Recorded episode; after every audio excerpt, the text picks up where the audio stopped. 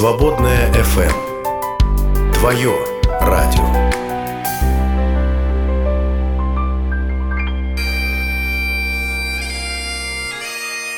Дары реформации.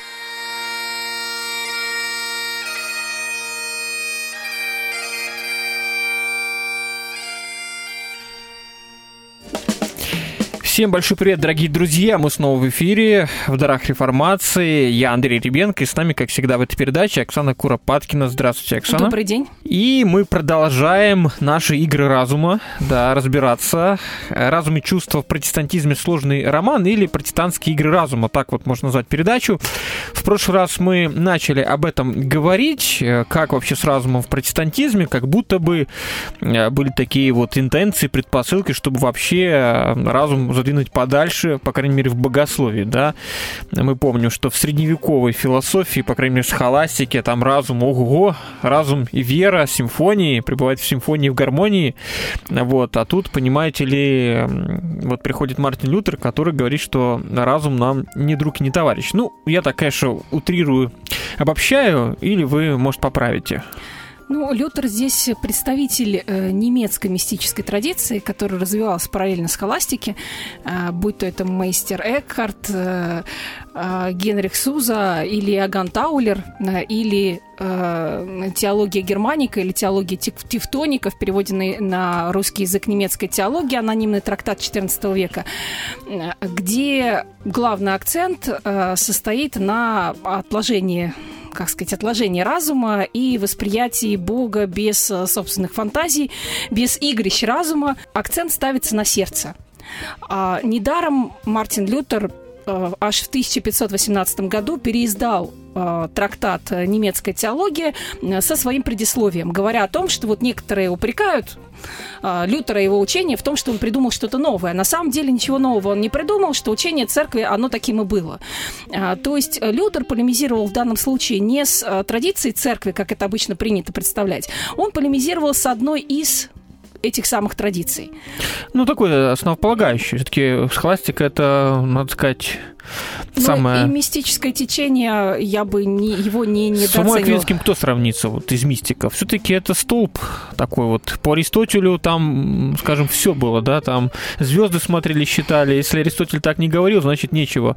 Почему ведь долго и э, геоцентрическую систему не воспринимали? Потому Тут, что Аристотель да, так, так сказал. же сказал да. товарищ Аристотель. Понятное дело, что здесь все-таки величины несоизмеримые, как мне кажется, да, все-таки вот схоластика это великая сила, а, ну а Лютер как, как дух противоречия, да, во многом он даже иногда вот просто лишь бы, лишь бы против Фомы Аквинского и Аристотеля. Ну, я бы так не сказала, что все-таки его протест был более осмыслен. Там, я не вижу в нем протеста там, ради протеста, вот, а вижу, что ну, он, может ну, быть... по риторике э, эмоциональные вот эти вот его всякие возгласы, да, что там друг сатаны, там все-таки как бы здесь понимаю, что конструктив все-таки иной раз тоже куда-то ну, уходил. просто если эмоции оставить в сторону, то видно, что Лютер достаточно последователен. Он не, системати... не систематичен, но последователен.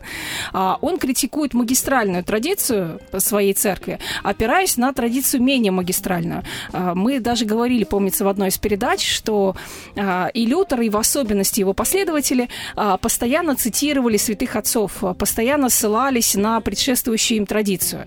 Вот, выбирая из нее, ну, как это обычно бывает... Ну, скорее, то, Августина, да, там, выбирая. Ну, нет, не среди только, прочих. Нет, ну не только Августина. Хотя понятно, что Августин э, это столб утверждения истины. И если уж говорить о э, интеллектуальном противоборстве, то в случае Лютера это Августин против Фомы Аквинского я бы так сказала. Августин это тоже столб, э, столб, без которого вообще западная христианская традиция немыслима.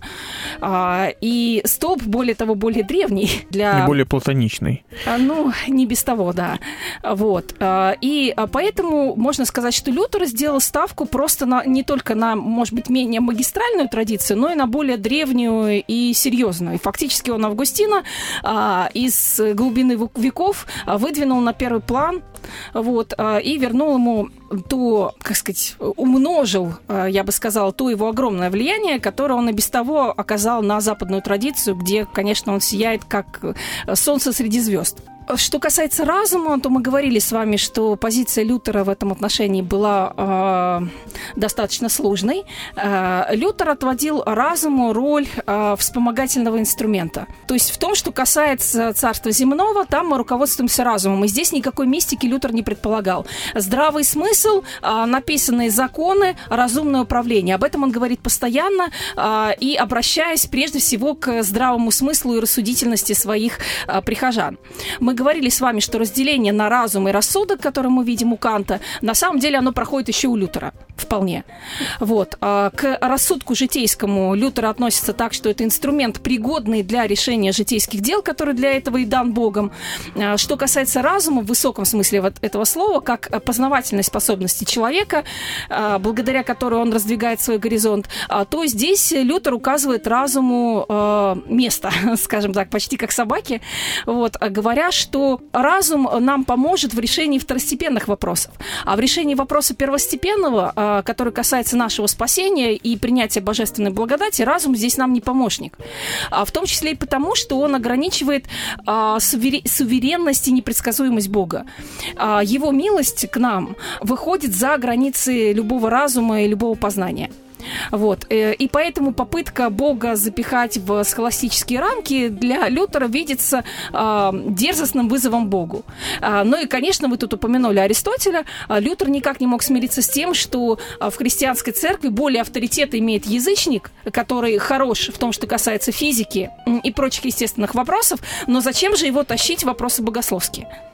Ну, действительно, справедливости сразу нужно сказать, что схоластика, она до какого-то тупика дошла с Аристотелем, потому что оказалось, что Аристотель во многом ошибался, ну, не во многом, но в каких-то достаточно серьезных вопросах. Поэтому здесь, конечно же, логика определенная этом была, и действительно, иной раз там больше было Аристотеля, чем от тех же отцов церкви, да, и, Библии. И, и Библии, да. Ну, понятно, ну, нужно еще помнить про принцип, который потом уже, конечно, позднейшие последователи раскрутили, соло фиде, там из соло скриптура, да, то есть опора э, на священное писание, да, как все-таки даже не Августин, да, здесь скорее апостол Павел, главная наша путеводная звезда. Но потом, э, мы с вами тоже об этом поговорим, потом э, э, Августин все-таки стал на первое место. Даже вот, Павла обогнал? Да. У, Аристо... у Лютера? Нет, у Лютера это боже упаси. Нет, конечно, у его последователей. А, ага, понятно. А вот интересно, мы говорим о, о сердце, да, о вот э, таком центральном органе, который воспринимает божественные идеи и стремится к Богу. Так получается, что Лютер близок должен быть нам, русскому сердцу. Да, я У нас же помню... философия сердца, это же тоже наша фишка. Возьмем там Вышеславцева, э, Памфил Юркевич, да, вот они ведь, да и Сковорода тот же самый. То есть Лютер должен быть близок к нам, а как вот... Ну, я даже писала об этом как-то в своих заметках, что из всех протестантских отцов Лютер нам самый близкий. Но мы его не знаем. Мы его плохо даже знаем. протестанты его плохо знают. А, даже да, лютеране. Даже лютеране его плохо знают, совершенно верно. Недооцененный, да? Ну, получается так, да. Ну, э, то, что есть такое мнение, что Лютер, он же для лютеран, а мы же не лютеране, да, там, протестанты и прочие еван- евангелики, он такой как будто бы узко, узко-лютеранский. А на самом деле Лютер, мне кажется, универсальный автор, который, Конечно, да. э, может быть, читаем всеми, в том числе православными католиками. Ну, естественно, интересен. да. Это общее церковное наследие. Там согласен, не согласен, это уже другой вопрос, но ясно, что э, Лютер фигура первого плана. А, кстати, вот расскажите, что там сейчас в отношении католи- католической церкви к Лютеру? С него анафему сняли, да? Или как там, там трудно, вообще? трудно сказать. Э, Прослеживается тенденция какой-то комплементарности по отношению к Лютеру э, в попытке его вместить в общую, общецерковную западную традицию, посетовать по поводу того, что если бы на римском престоле был какой-то другой папа, если бы с Лютером удалось договориться, то церковь бы обновилась, как она, собственно, это делала всегда. 12-13 века э, ну, очень похожие, очень похожие движения в церкви за обновление. И э, священноначалию хватило ума, э, если понять важнейший принцип. Если ты не можешь победить мафию, ее нужно возглавить. Вот. В случае с Лютером вышло все очень грубо и топорно, как говорится, топором по кружеву. Вот. И, к сожалению, этот разрыв был неизбежен. И да, в католической церкви существует рефлексия на, на эту тему, как и попытка, в общем, вполне комплементарно договориться с лютеранами. Вместе с тем, далеко не у всех это встречает э, там какой-то радостный отклик. Я прекрасно помню, как во время 500-летия реформации католики спрашивали, ну, а, а, собственно, с чем мы поздравляем? Но довольно это странно. Раскол церкви, в общем-то, ну, как бы, даже если положительно к реформации относиться, э, и совершенно не ясно, чему тут радоваться католикам. Ну да.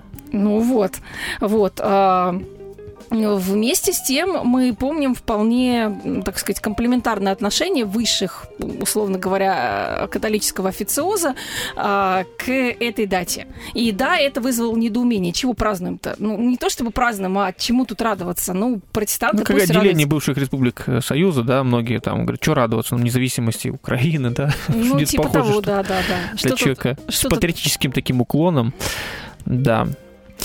А, ну и вот касаемо Лютера, а, действительно интересная фигура, недооцененная, что-то переводится, вот что на русском, вот если слушатели наши заинтересуются Лютером, да, вот надо бы почитать. Что да. вам известно, что можно почитать и что бы вы посоветовали в первую очередь, чего начать? А, к христианскому дворянству точно, 95 Называется тезисов. книга так? Трактат.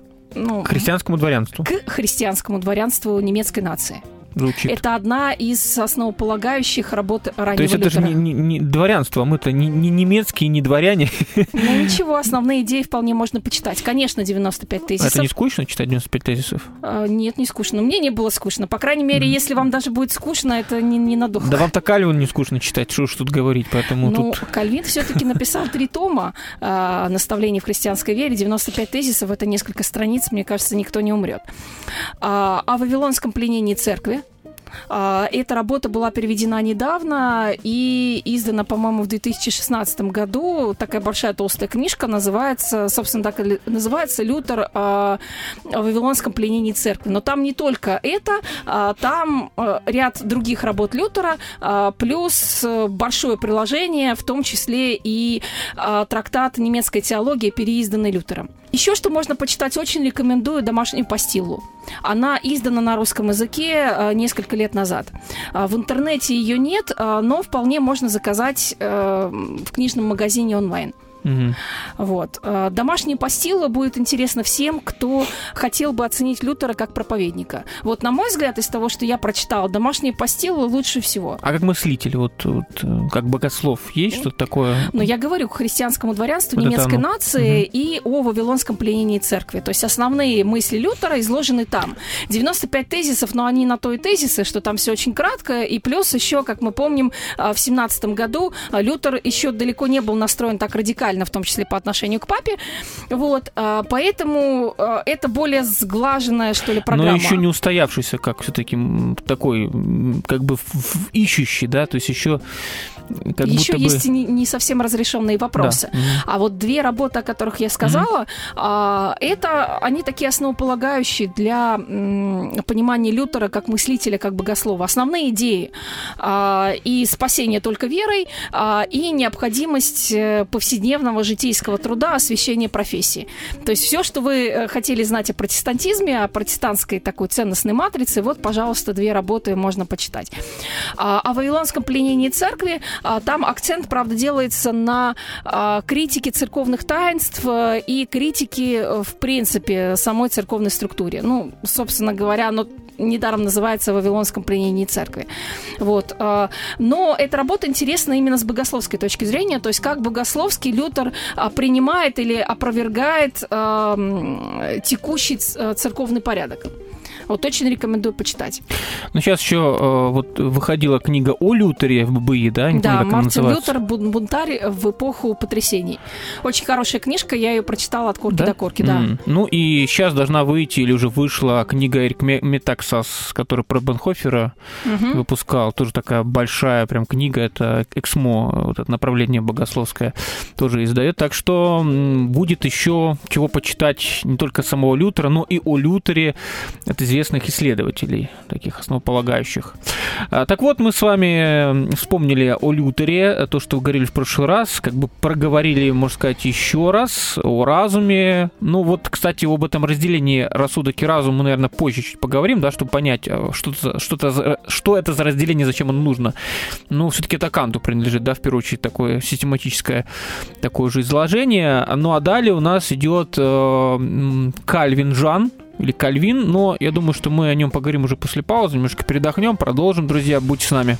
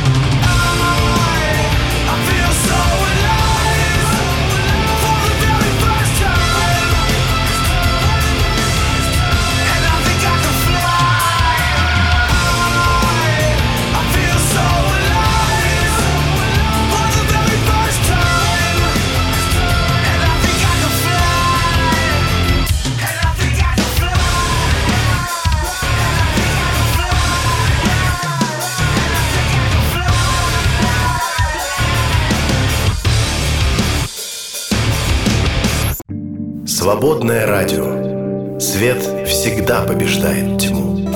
Продолжаем наши протестантские игры разума, рассуждать на тему того, что есть разум, э, каково его вообще влияние или вообще статус в протестантизме. И это все мы рассуждаем, э, обсуждаем в рамках даров реформации. И с нами Оксана Куропаткина. Здравствуйте. Добрый день.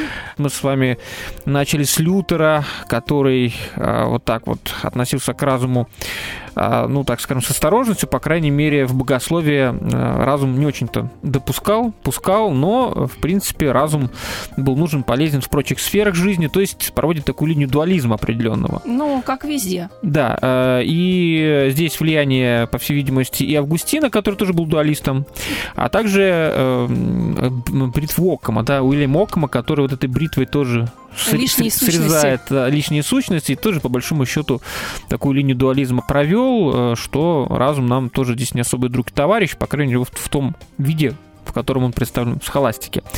Э, и добрались мы до старины Жана Кальвина. Э, что он нам говорил, что ну, он там говорили, придумал? Мы говорили прошло, в прошлый раз, что Кальвин, с одной стороны, говорил о том, что э, есть основополагающие вещи, которые не нужно и даже опасно постигать разумом.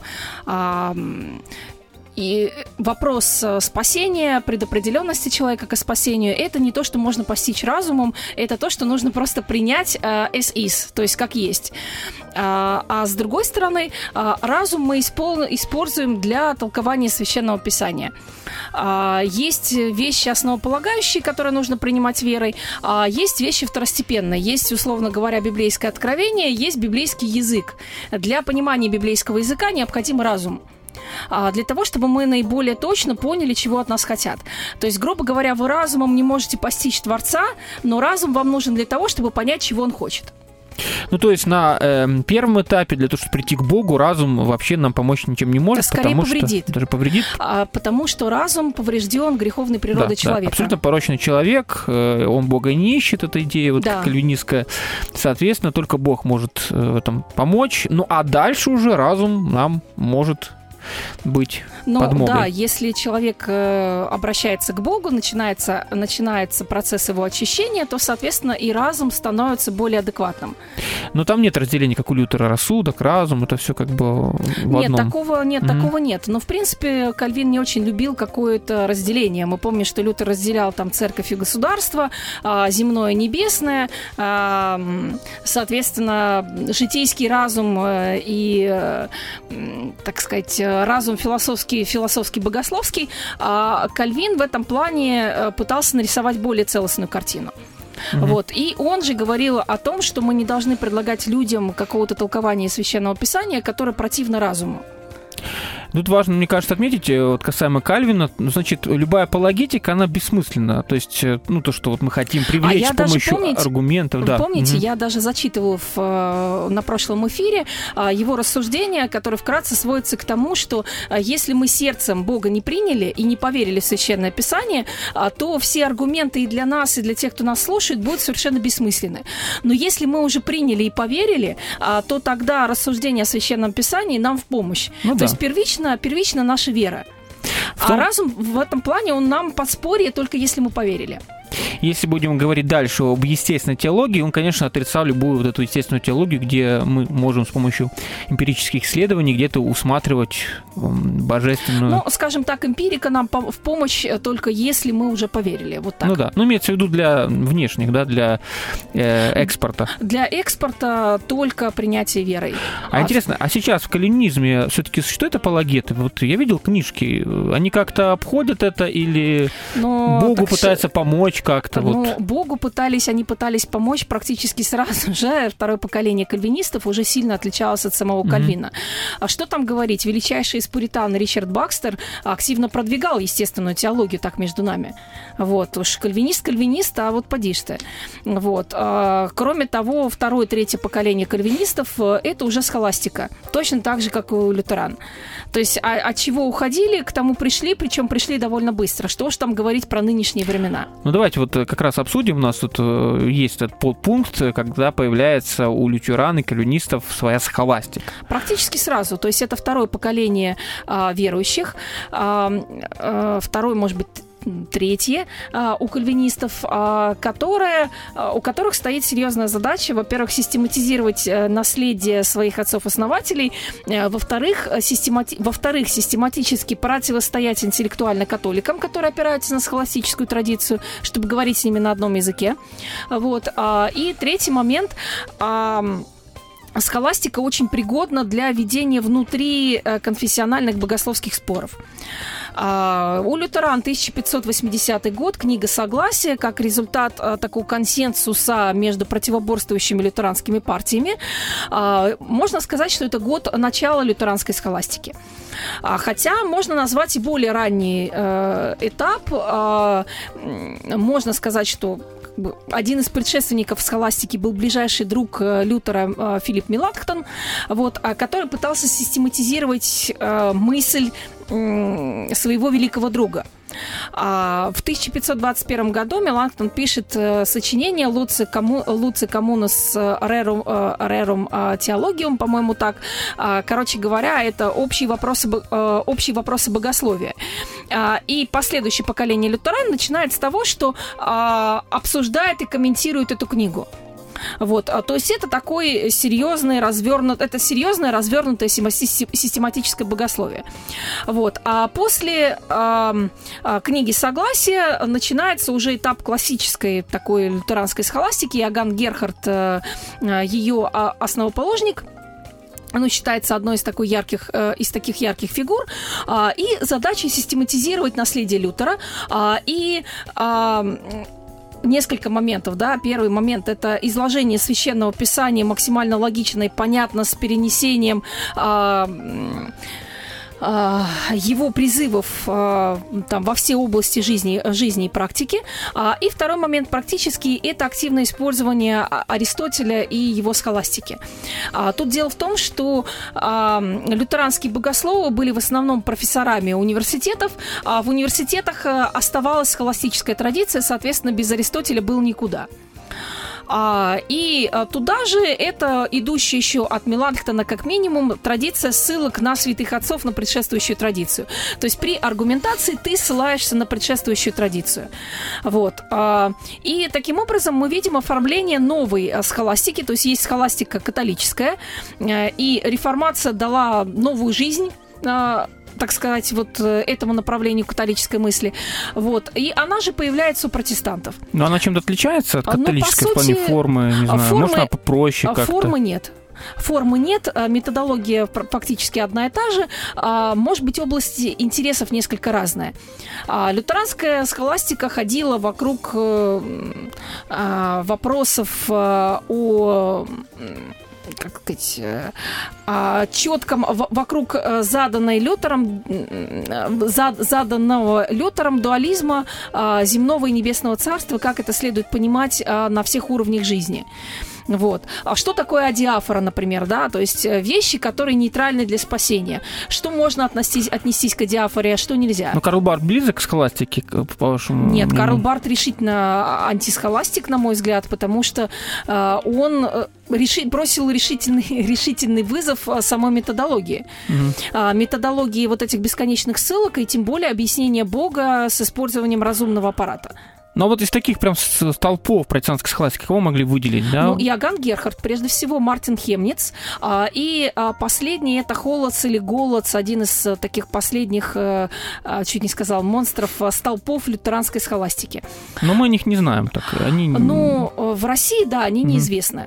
А на Западе они известны, естественно. Причем, обратите внимание, это все немецкая традиция а, лютеранская схоластика немецкая. Ну да, ну, а вот как вы относитесь к англосаксонским этим всем э, изысканиям, когда в сфере аналитической философии, которая всегда была такая против религии обычно, да, потому что неверифицируемые понятия, появляются такие имена, как Плантинга, там еще какие-то, которые вот в сфере логического такого неопозитивизма, можно сказать, да, э, языка анализа пытаются богословствовать. Это тоже, можно сказать, какой-то вид схоластики? Ну, в какой-то степени. А, если там а, идут Там ссылки... царит логика, Аристотель, видимо, тоже а ссылки помощь. на авторитеты там есть? на предшествующие традиции. А вот это, кстати, вот что касается англосаксов, они не очень этим заморочены. Они как раз очень часто изобретают Э, открывает Америку, да, изобретать велосипед, то есть они не очень большие фанаты всяческих ссылок, они даже не удосуживаются изучать иные языки, кроме английского, там, древние. Угу. Вот, при этом берутся там рассуждать об Аристотеле, насколько я понимаю. То есть в этом смысле они не схоласты, да, не особо. Э, если нет ссылок на авторитеты, то да. Но если есть опора на Аристотеля и на логику... Ну, на разум, на это... логику, да, там, конечно же, есть опора. И что-то не дознает, конечно же. Но в целом, это у нас, знаете, вот, э, особенно в России, вот у нас в философии мы все в истории копаемся, да, мы все время хотим э, в прошлом там что-то выискивать, да? Нет, но немцы, например, в этом плане такие же, как мы. Ну, видимо, это континентальная традиция, потому что вот у американцев, э, в частности, у них этого нет. Они занимаются проблемами современными. Зачем им нам копаться в прошлом? Где-то что-то надо, мы найдем, но не более того.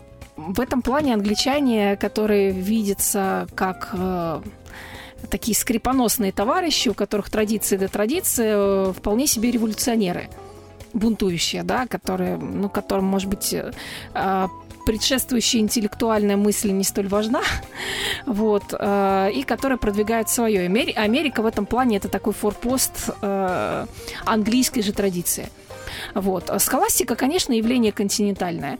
А Причем, если мы возьмем, например, кальвинистскую схоластику, мы увидим там то же самое. А кальвинистская схоластика там немножко другая э, тема, методология вся та же самая. Вот. А, крутится все, естественно, вокруг вопросов о предопределении. Вот. А, а, полемика между армянянами и ортодоксальными кальвинистами, а, собственно, и задала во многом вектор развития кальвинистской схоластики, хотя, по сути, уже Теодор Беза, Теодора Беза можно назвать кальвинистским схоластом. А, я его читала. А, в общем, там одни сплошные там э, э, опора на разум и сплошные ссылки на авторитеты, в том числе и языческие. Когда мы с вами говорили про образ идеального государя, я делилась тем, насколько для меня было удивительно, что Теодор Беза а, ссылается на а, моменты античной истории и на античных мыслителей ровно таким же тоном, каким он ссылается на священную историю и на Библию. Совершенно, скажем так, немыслимо для современных фундаменталистов. Вот. А, это как раз холостический метод, ссылка на авторитеты. Вот. А еще один виток, как я уже сказала, это полемика между армянянами и ортодоксами – вот, каноны Дорского синода во многом результат а, работы кальвинистских скаластов.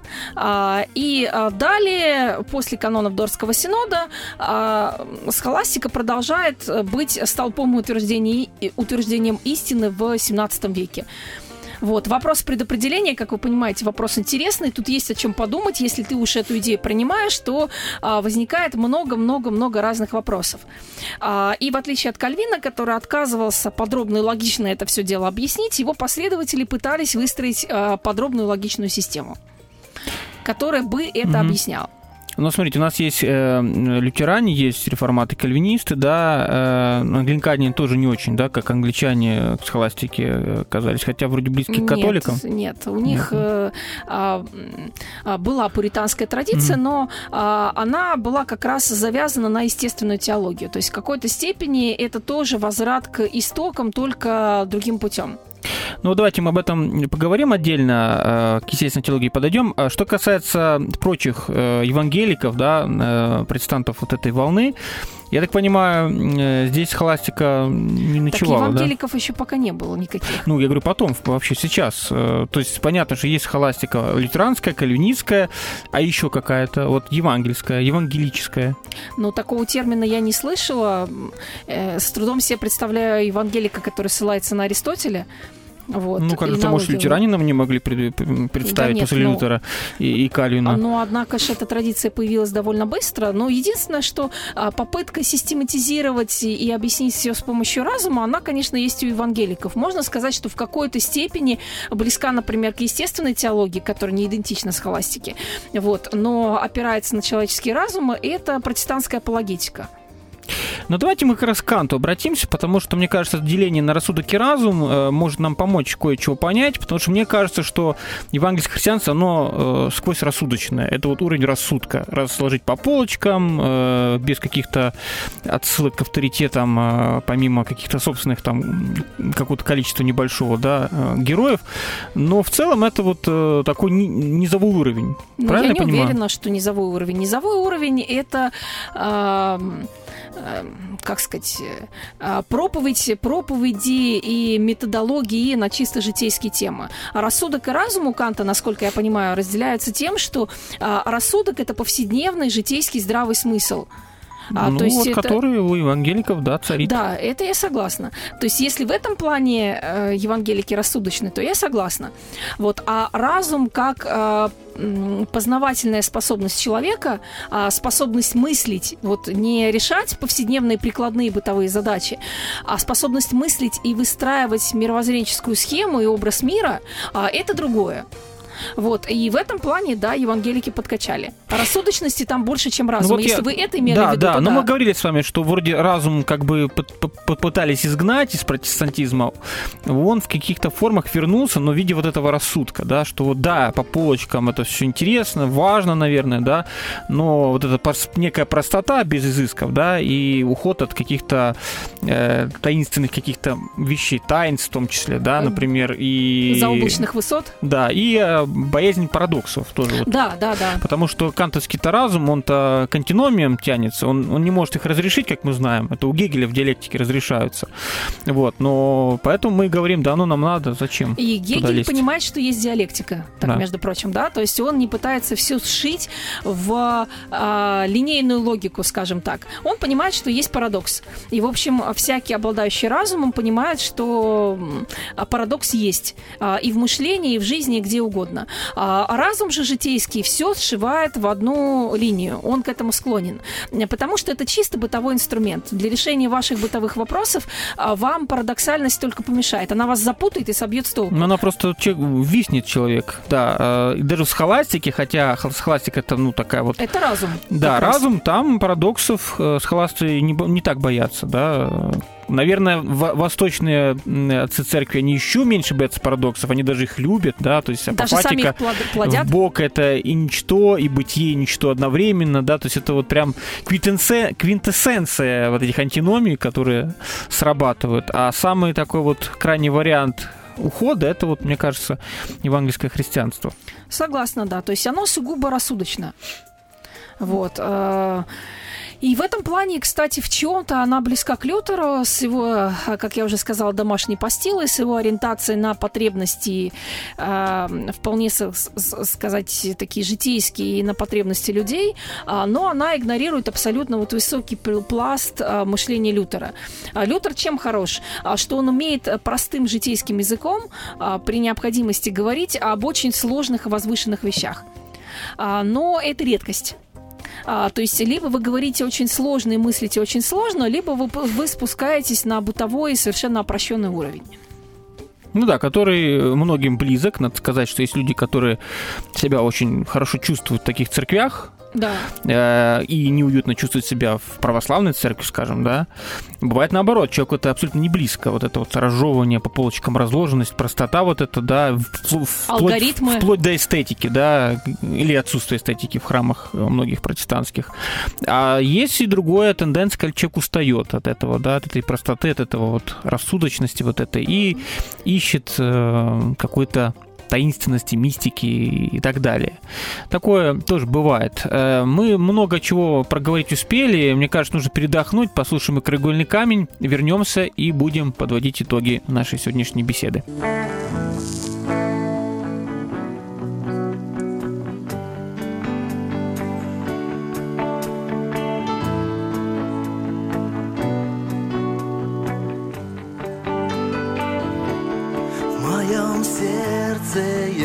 Ищу Жизнь, сходящую с небес.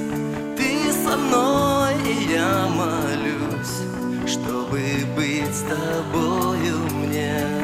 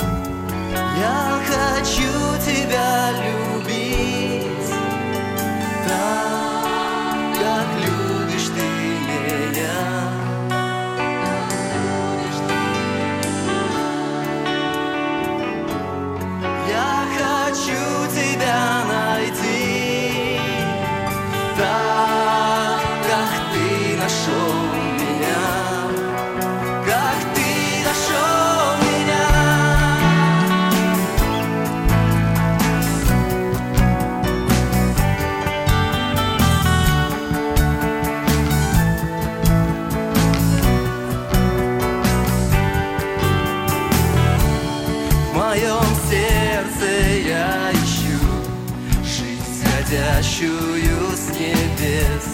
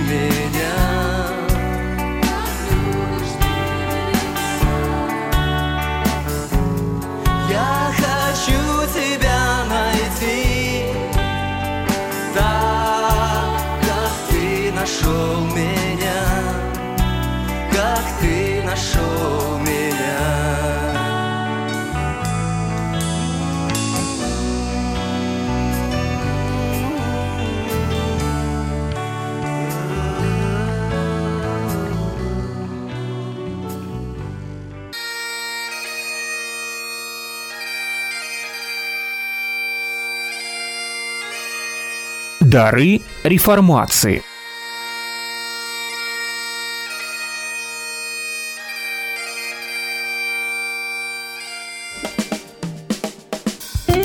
Мы тут выяснили в перерыве, что баптизм это самая рассудочная конфессия, да, или деноминация Ну, пожалуй, среди да. прочих. То есть Пожалуй, да. Вот все остальные есть какой-то уклон, где-то что-то намеки, да, у пятидесятников намек, намеки на мистику, поскольку есть гласолалии, там еще у кого-то. Вот баптизм это столб утверждения рассудочности. Это не хорошо, не плохо. Это вот так оно есть. Наверное, это нравится баптистам многим. Вот. Но тем не менее, вот такой у нас вывод интересный.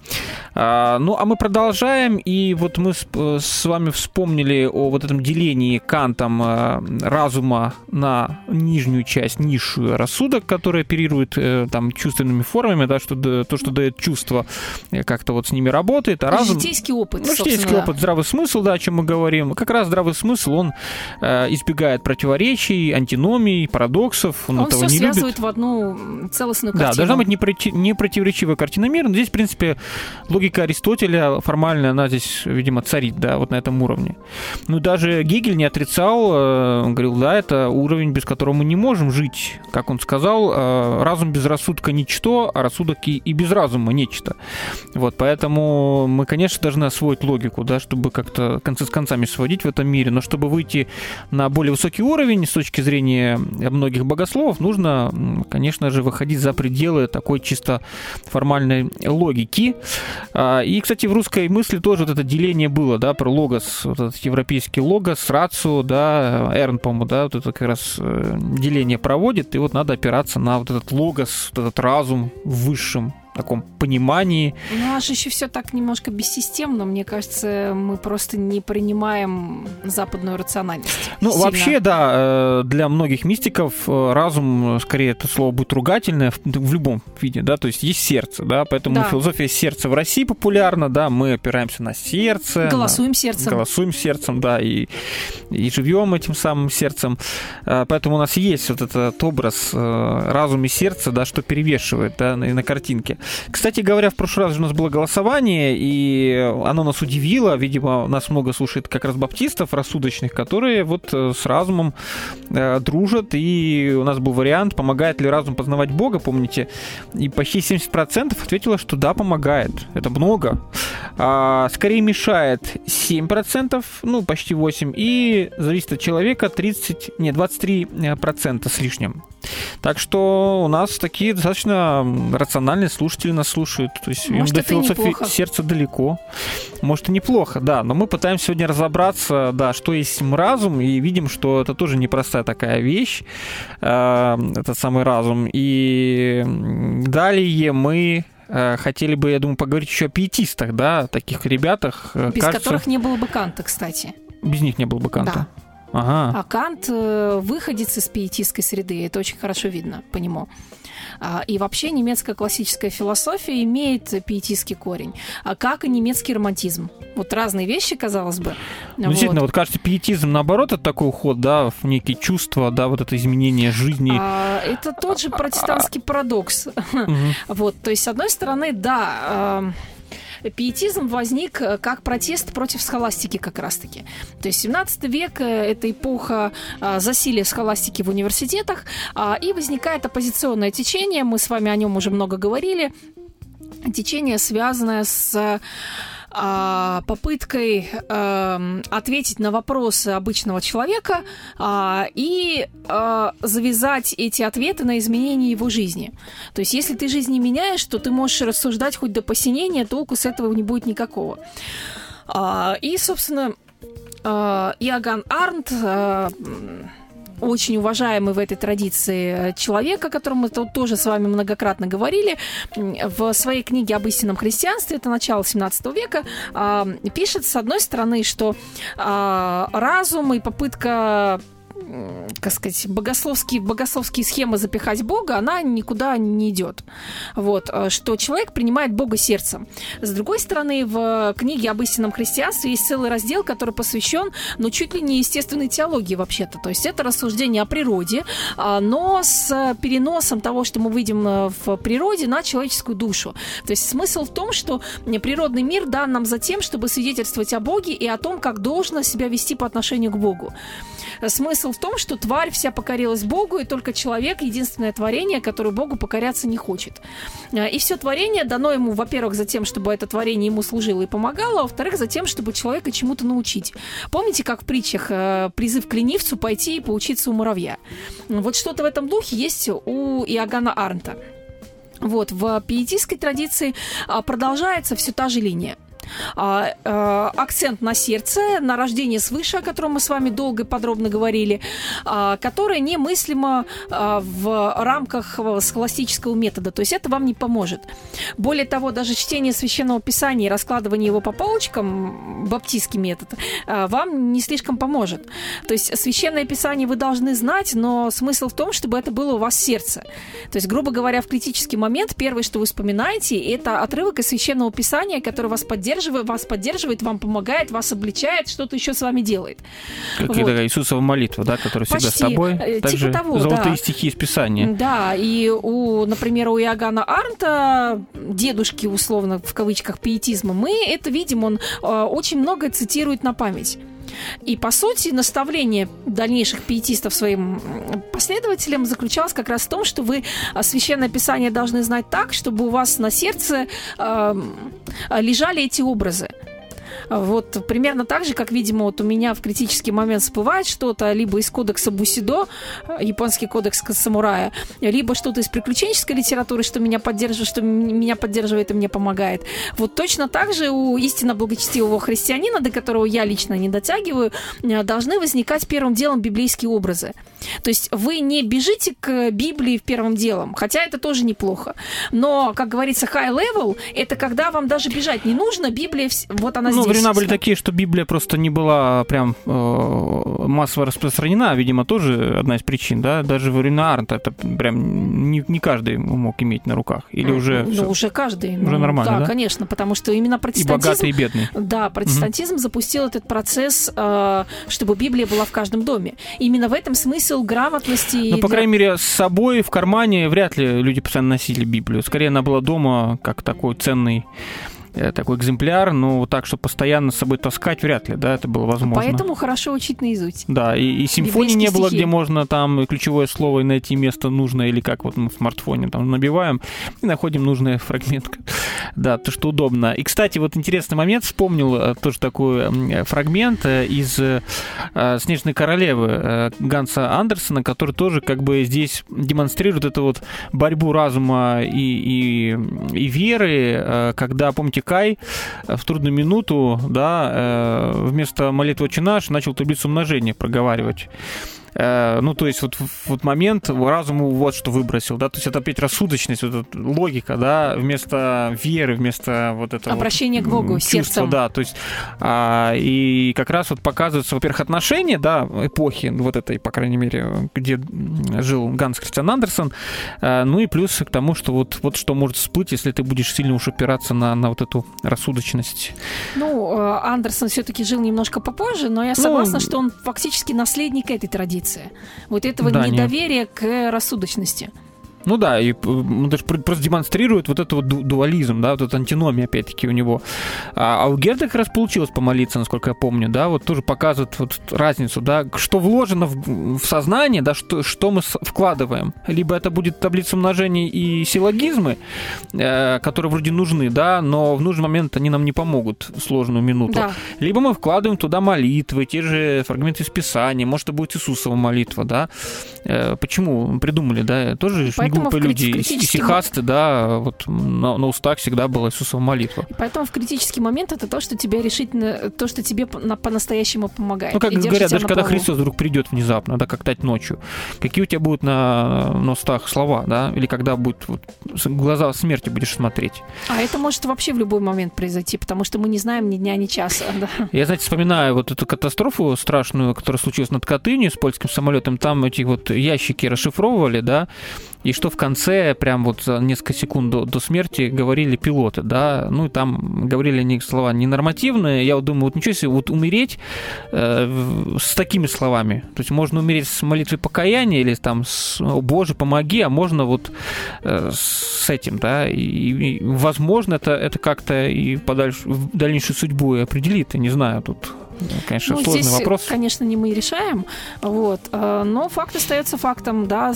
что мы вложили у себя вовнутрь, в свое сердце, то оно нам и будет выдавать в критический момент. Вот, э, поэтому рекомендация пиетистов к тому, чтобы священное писание было положено на подкорку, оно вполне разумно и закономерно.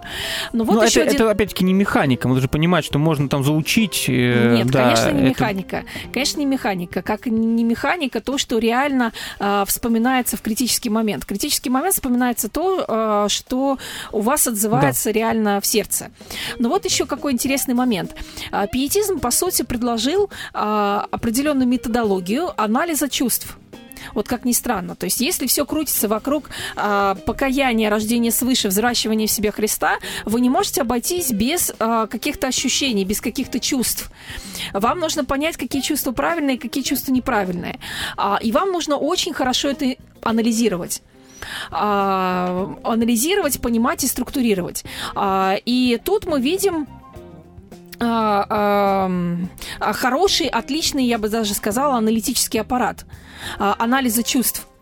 Э, Это раз. А, Два, это четкая дихотомия между а, миром, в котором живет пиетист, э, и миром, скажем, противоположным, миром филистеров, а, как сказали бы романтики, миром, где до Бога нет никакого, никакого дела. Берем немецкий романтизм ранний, из которого потом вырос э, европейский романтизм, и что мы видим? Мы видим противопоставление мира романтического, мира высоких страстей, мира глубокого смысла и мира филистеров, то есть обычных э, обывателей, которым ничего не нужно. А, И мы видим в немецком романтизме культ чувств. На самом деле не они это придумали, культ чувств фактически а, это пиетистская традиция. А, с одной стороны, а с другой стороны, а, мы видим в пиетизме установку на этику.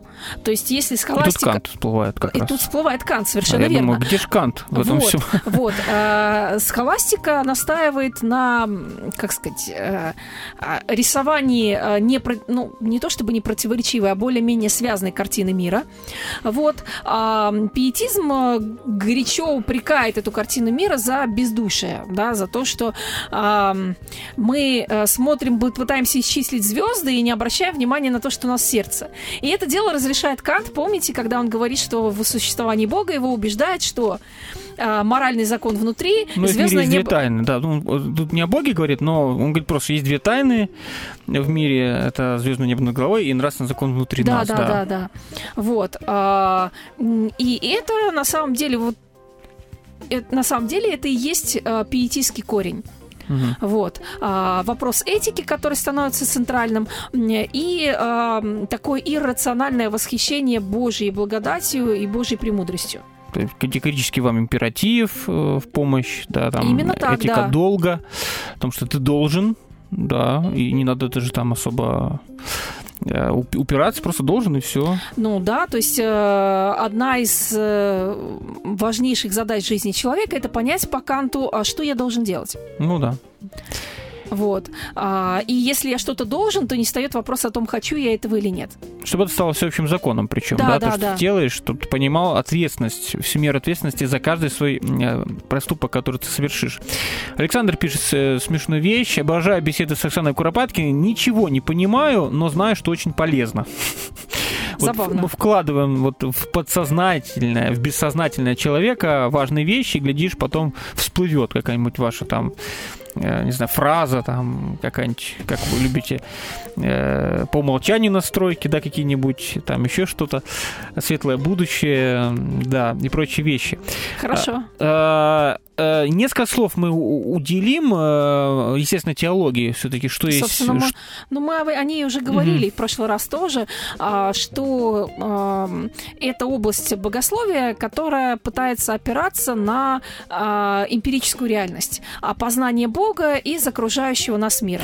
Но, по сути, это были ученые, которые Да, конечно. э, богословствовали, а не богословы, которые лезли в науку. Кстати, это важно, потому что у нас многие богословы лезут в науку, богословы. А, Я бы сказала, что в случае с естественной теологией это были вещи особо нерасторжимые. Мгм. Возьмете, возьмите вы хоть этого... ам, Боль.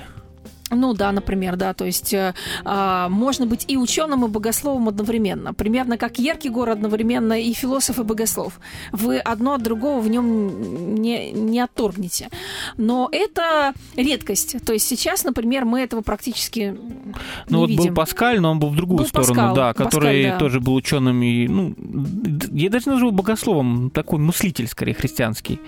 И как, как Льюис, например, уже не богослов, ну, мыслитель писатель христианский, э, но который, наоборот, от разума пытался убежать, да, то есть такой Бог тоже... есть Бог Авраама, Исаака и Да. Иакова, а не Бог философов и ученых. Вот интересно, два пути. Один ученый, который э, проводит линию дуализма, да, здесь и ученый, говорит Паскаль, а здесь вера, и не надо лезть туда ученым, да, и наоборот. А есть вот вариант э, совмещения, да, как в естественной теологии, да, по- когда по сути, мы, в принципе, в, в одном поле находимся и можем найти какие-то доказательства, э, подтверждения того, что Бог существует через эмпирические исследования. Ну, по сути, э, я думаю, что креационизм это корни вот э, из естественной теологии идут, да? Ну, несомненно. А Хотя продукт э, сильно более низкого интеллектуального Ну, качества. Тут, да, ну, я думаю, что есть разные мнения, это вот такая болезненная тема, но э, в общем и целом отношения наши, в принципе, я думаю, многие знают э, к этому, да, но тем не менее это что-то схожее. Потому что сегодня, когда читаешь того же Бойля, ты понимаешь, что там тоже много чего за уши притянуто, и, ну, это совершенно неубедительно сегодня, с точки зрения особенно науки уже квантовой механики. Конечно же, многие вещи устарели, Понятное мне дело. кажется. Понятное дело. Но тенденция есть, и действительно традиция очень почтенная, и современная э, христианская апологетика, она, безусловно, опирается на естественную теологию. Но когда она рассуждает о, о науке, то есть прежде всего это происхождение мира и происхождение человека. Два таких ключевых, важных, интересных вопроса, вокруг которых, естественно, теология крутится. А, собственно говоря, о том, что познает Творца из его творения. Ну, там просто много такого тенденциозного, то, что вот, э, кажется, ты начинаешь подчинять науку уже богословию, да, и начинаешь навязывать явлением и приписывать то, чего, в принципе... Вчитывать в текст того, что... Да, и, что, и это не очевидно нет. для многих внешних. То есть ты уже с этим, с, этим, с этим аппаратом подходишь, приходишь с мировоззрением, пытаешься раскрасить, но это только для тебя очевидно, а для внешних это не вполне очевидно и не так уж работает. Ну, потому что они не приняли твою парадигму, Да? о чем справедливо говорил Кальвин. То есть, если вы не поверили, то а, ваши все доказательства это пустые слова. Вот так вот, друзья, все по-серьезному. Ну, я думаю, что мы с разумом таки поиграли, справились, да, более-менее поняли или наоборот запутали Александра, но это точно полезно. Можете еще раз переслушать. Ну, не так уж Хотя, может, и сложно, я не знаю. Ну, вы же молодцы, наши слушатели, вы подтягиваетесь, и у нас тоже интеллектуальная аудитория. Спасибо вам, Оксана, за интересную тему. Всегда, пожалуйста. Будьте с нами, друзья. Всем пока.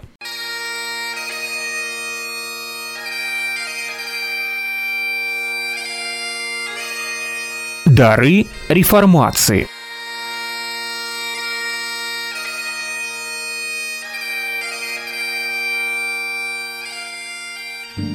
Свободное радио. Свет всегда побеждает тьму.